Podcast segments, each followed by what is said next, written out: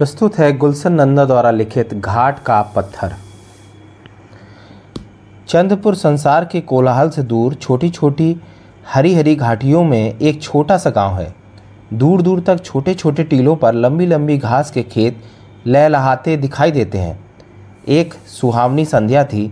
लोग थके मांदे घरों को लौट रहे थे। गांव के बाहर वाले मैदान में बालक कबड्डी खेल रहे थे। एक अजनबी देखने में शहरी अंग्रेजी वेशभूषा धारण किए गांव की कच्ची सड़क पर आ रहा था। समीप पहुंचते ही बालकों ने कबड्डी बंद कर दी और उसे घेर घूर घूर कर देखने लगे। ए छोकरे, अजनबी ने एक बालक को संबोधित करके कहा, क्यों, क्या बात है? देखो, तुम्हारे गांव में कोई डांग डांग बंगला है? आपका मतलब डाक बाबू? नहीं, डाक बंगला मेहमानों के ठहरने की जगह। तो सराय बोलो ना साहब। सराय नहीं, साहब के ठहरने की जगह। साहब लोग तो रामदास की हवेली में ठहरते हैं। सामने दीपक बाबू आ रहे हैं, उनसे बात कर लें। क्यों, क्या बात है रामू? दीपक ने समीप आते ही पूछा। यह बाबू रहने की जगह मांगे हैं। जाओ तुम सब लोग अपने अपने घरों को, संध्या हो गई है। देखिए साहब, हम लोग मुंबई जा रहे थे कि हमारी गाड़ी में कुछ खराबी हो गई। रात होने को है। इन पहाड़ियों में रात के समय यात्रा करना खतरे से खाली नहीं। रात बिताने को जगह चाहिए। पैसे की आप चिंता ना करें, मुंह मांगा दिला दूंगा। अजनबी कहने लगा। तुम्हारे साथ और कौन है? मेरे मालिक सेठ श्याम सुंदर, मुंबई के रईस, उनका सेक्रेटरी और मैं उनका ड्राइवर सामू। गाड़ी कहाँ है? सामने सड़क पर। दीपक और सामू दोनों सड़क की ओर चल दिए। दीपक सेठ श्याम सुंदर और उनके साथियों को सीधा अपनी हवेली में ले गया। बाहर वाली बैठक में उनके ठहरने का प्रबंध कर दिया। आदर सत्कार के लिए नौकर चाकर तो मौजूद थे ही। चंदपुर में जमींदार रामदास की धाक थी। अतिथि सत्कार के लिए तो दूर दूर दूर तक उनकी चर्चा थी। धन था, जायदाद थी, दो सौ तो जंगली घास के खेत थे, लंबी लंबी और मोटी मोटी घास। दूर दूर के व्यापारी घास के गट्ठे के गट्ठे खरीद ले जाते थे और शहरों में व्यापार करते थे। दीपक दूर के रिश्ते से उनका भांजा था। अपनी तो कोई संतान थी नहीं।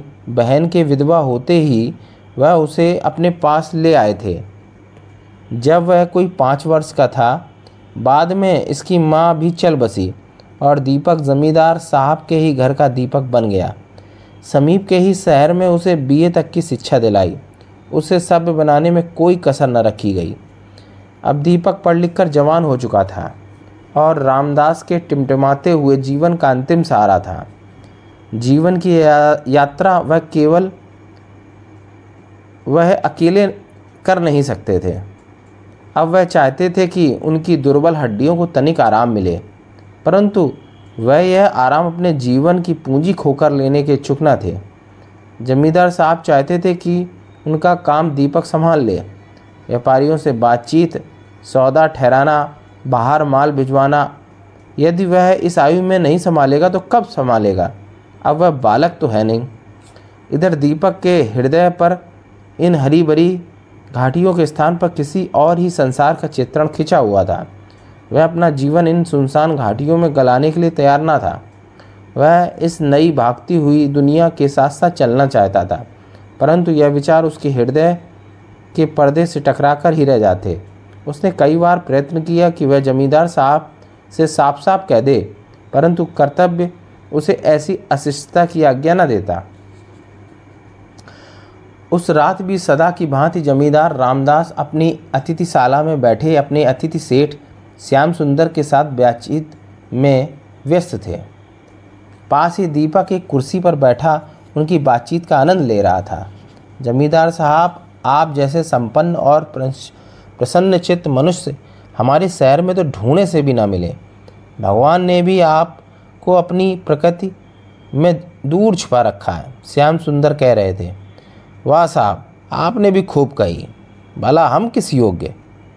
यह तो एक कर्तव्य मात्र है जिसे निभाने का मुझे अवसर दिया गया, नहीं तो कौन देवता, कौन पुजारी, यह सब उसकी बिखरी हुई माया है।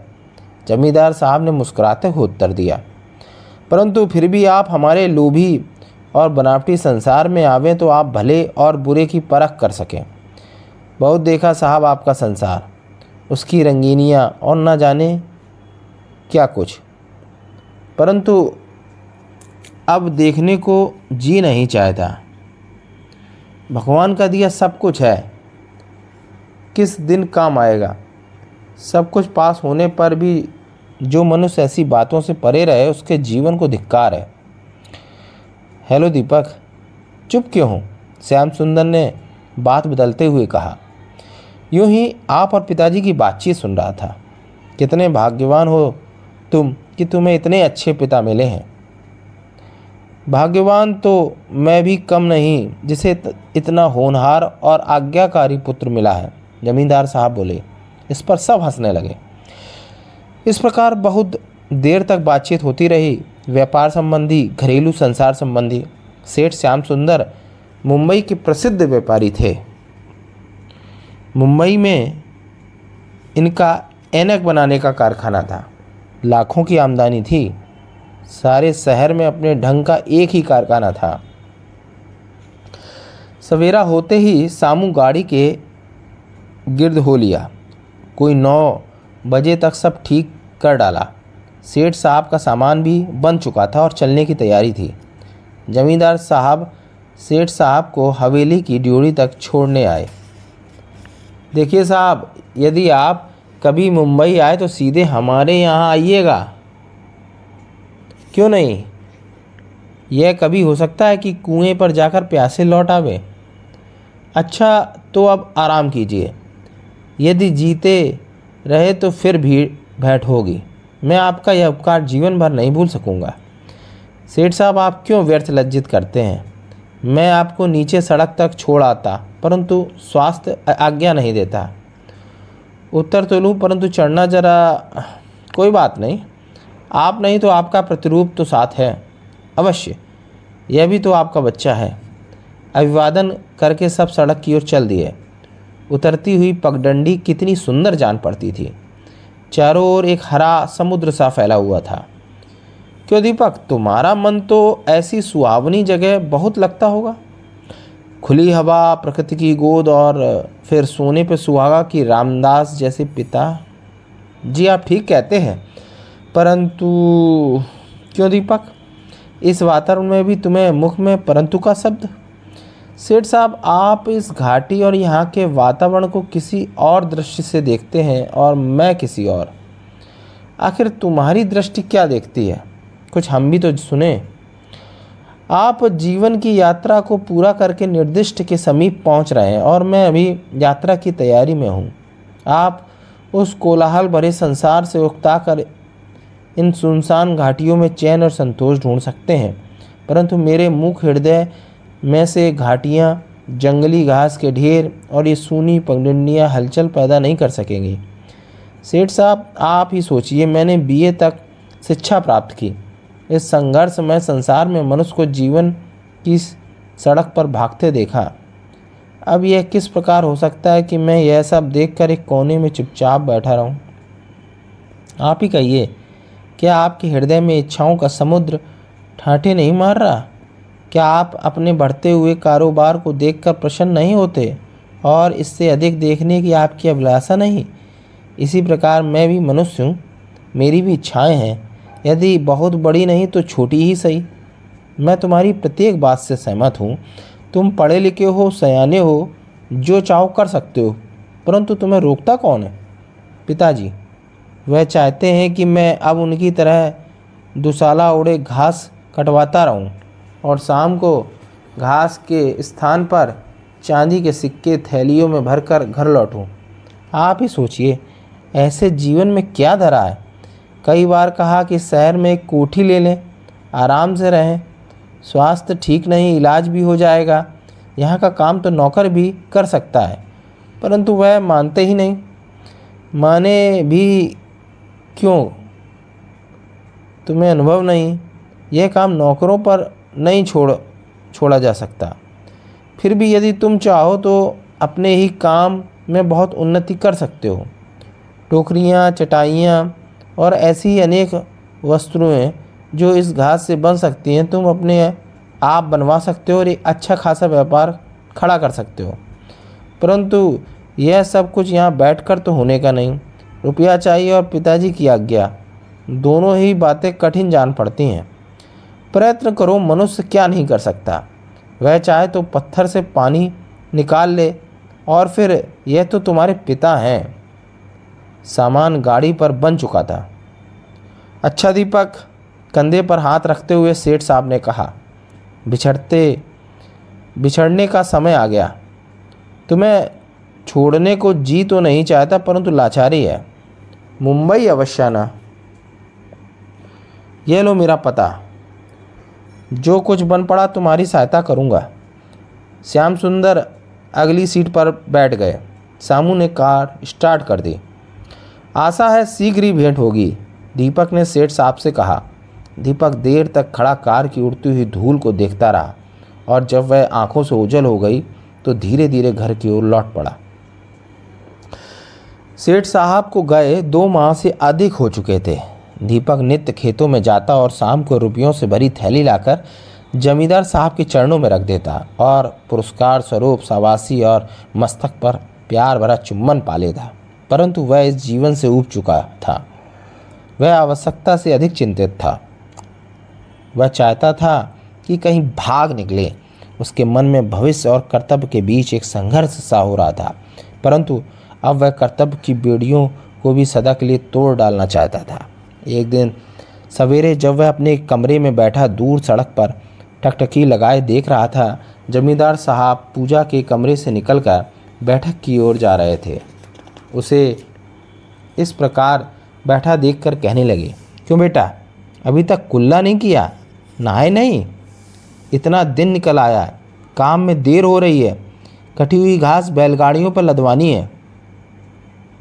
आज मैं ना जा सकूंगा, दीपक ने कुछ फीके मन से उत्तर दिया। क्यों, तबीयत तो ठीक है, कहीं बुखार तो नहीं?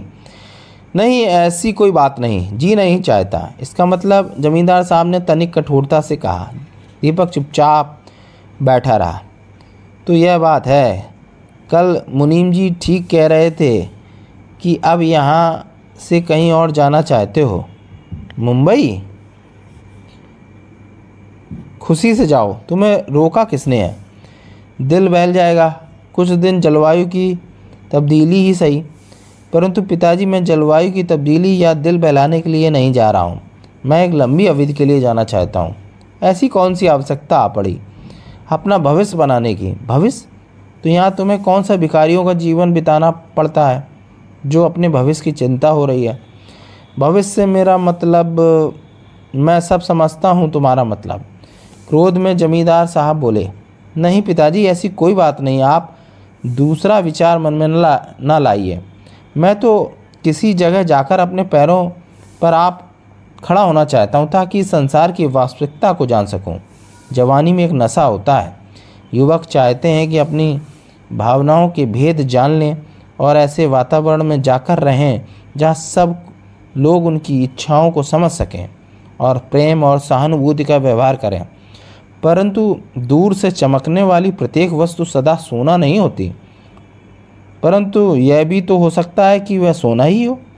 आप ही सोचिए, यदि मैं अपना काम शहर में जाकर बढ़ा लूँ तो एक अच्छा खासा व्यापार खुल सकता है। सौ दो सौ मनुष्य काम पर लग सकते हैं, हजारों भूखों का पेट भर सकता है। उसमें नाम है, पैसा है, आदर है। मुझे झूठे नाम और आदर की कोई इच्छा नहीं, परंतु आपका यह कर्तव्य तो है कि आप अपने बच्चे के जीवन को सुखी बनाने के लिए उसकी सहायता करें। कर्तव्य? माँ बाप का कर्तव्य, संतान का भी तो कुछ कर्तव्य है। मैं अपने कर्तव्य का पालन करने से कब इनकार करता हूँ? मैंने तो केवल अपनी इच्छा प्रकट की है। तुम्हारे जीवन का तो अभी प्रभात है और इच्छाएं पूरी होने को बहुत समय है, परंतु जिसके जीवन की संध्या निकट आ गई है, उसके दिल के अरमान उसके साथ ही समाप्त हो जाएं। क्या यही है तुम्हारा कर्तव्य? परंतु यहाँ तो मेरी विशेष आवश्यकता नहीं, काम तो चल ही रहा है। यदि इस दौरान मैं कुछ, जमींदार साहब बात काटते हुए क्रोध से बोले, तुम जहाँ चाहो जा सकते हो, मुझे तुम्हारी कोई आवश्यकता नहीं। मैं समझूंगा कि मेरा बेटा नहीं था, पराई वश को कितना भी अपना बनाकर रखो फिर भी पराई ही है, कहते हुए जमींदार साहब कमरे से बाहर निकल गए। दीपक की आंखों में आंसू उमड़ आए। वह कभी स्वप्न में भी नहीं सोच सकता था कि जमींदार साहब उनको गलत समझेंगे। जमींदार साहब के शब्द रह रह कर उसके हृदय में हलचल सी पैदा कर देते। बात ही बात के विचार उसके हृदय में उदय अस्त होने लगे। इसी प्रकार चार दिन बीत गए। ना तो जमींदार साहब ने दीपक को बुलाया और ना ही उसने सामने आने का साहस किया। दीपक अपने मिथ्या विश्वासों का शिकार बना बैठा था। जमींदार साहब अपनी हट के परंतु एक ही घर में यह खिंचाव कितने दिन और चल सकता था। एक दिन जब दीपक काम से लौटकर अपने कमरे में आया तो क्या देखता है कि उसका सामान, बिस्तर, ट्रक सभी बंधा पड़ा है। पहले तो उसे अपनी आंखों पर विश्वास ना हुआ परंतु दूसरे ही क्षण वह क्रोधित हो उठा। इतने में जमींदार साहब कमरे में आ गए। दीपक कुछ घबरा सा गया और उसने सिमट कर मुँह नीचे कर लिया। क्यों दीपक, तुम्हारे चेहरे का रंग क्यों पीला पड़ गया? जमींदार साहब की आवाज़ में काफ़ी नरमी देखकर दीपक ने चेहरा ऊपर उठाया और इतना ही बोला, नहीं तो परंतु यह सब तुम्हारा ही असबाब है। तुम आज रात की गाड़ी से मुंबई जा रहे हो, अपनी इच्छा से नहीं बल्कि मेरी आज्ञा से। परंतु इतनी जल्दी? किंतु परंतु मैं कुछ नहीं सुनना चाहता। जल्दी से मुंह हाथ धो लो, जो आवश्यक वस्तुएं ले जानी है बांध लो, खाना तैयार करने के लिए कह दिया है, समय कम है और काम अधिक। मुनीम जी और हरिया गाड़ी पर बिठवा आएंगे। दीपक प्रसन्नता से फूला ना समाया। वह ना समझ सका कि यह सब स्वप्न था या सत्य। उसकी आंखों में प्रसन्नता के आंसू थे। शीघ्र ही वह तैयारी करने में लग गया। मुनीम जी और हरिया उसका हाथ बटाने लगे। जैसे जैसे दीपक के जाने का समय निकट आता था जमींदार साहब का दिल बैठता जाता, परंतु उन्होंने कोई ऐसा भाव अपने मुख पर न आने दिया। अंत में समय आ ही गया। स्टेशन गांव से कोई चार कोस ही दूरी पर था। जाना भी जल्दी था। हरिया सारा सामान लेकर नीचे सड़क पर जा चुका था। जमींदार साहब ने सौ सौ के पाँच नोट दीपक को देते हुए कहा, इन्हें सावधानी से बॉक्स में रख लेना, और मुनीम जी ये लीजिए, आप टिकट लेकर बाकी पैसे दीपक को दे देना। पिताजी, यदि जीवन भर लगा रहूं तो भी मैं आपका एहसान नहीं चुका सकता। फिर भी यदि यह नाचीज़ किसी काम आ सके तो अवश्य आदेश दीजिएगा। यह कहते हुए दीपक ने जमींदार साहब के पाँव छुए। जमींदार साहब ने उठाकर उसे गले लगाया। उनकी आंखों में आंसू थे। उन्हें ऐसा लग रहा था जैसे कोई अमूल्य वस्तु उनसे सदा के लिए दूर जा रही हो। अब तुम एक एक नए जीवन में प्रवेश कर रहे हो, देखना इस बूढ़े बाप को भूल ना जाना। यह भी संभव है क्या कि मैं आपको भूल जाऊं? मैं कोई सदा के लिए तो जा नहीं रहा हूं, अवसर मिलने पर आपको मिलता ही रहूंगा। देखो, सेठ श्याम सुंदर का पता ले लिया है ना जी, वह मेरे पास है। मेरी ओर से उन्हें बहुत बहुत पूछना और कहना कि कभी समय मिले तो कुशल मंगल का पत्र ही लिखते रहा करें। अच्छा, अब आप विश्राम कीजिए, मैं चलता हूँ। दीपक ने पिता के पाँव अंतिम बार छुए और सड़क की ओर चल पड़ा। मुनीम जी, टिकट दूसरे दर्जे का लेना और किसी में जगह ना मिलेगी। जमींदार साहब की आंखों से आंसू टपक पड़े। वह देर तक जोड़ी में खड़े दीपक को देखते रहे। जब वह आंखों से दूर हो गया तो हवेली में प्रवेश किया। चारों ओर सन्नाटा सा छा रहा था। एक थके यात्री की भांति जिसका कोई निर्दिष्ट ना हो, वह बरामदे में बिछे तख्त पर जा बैठे।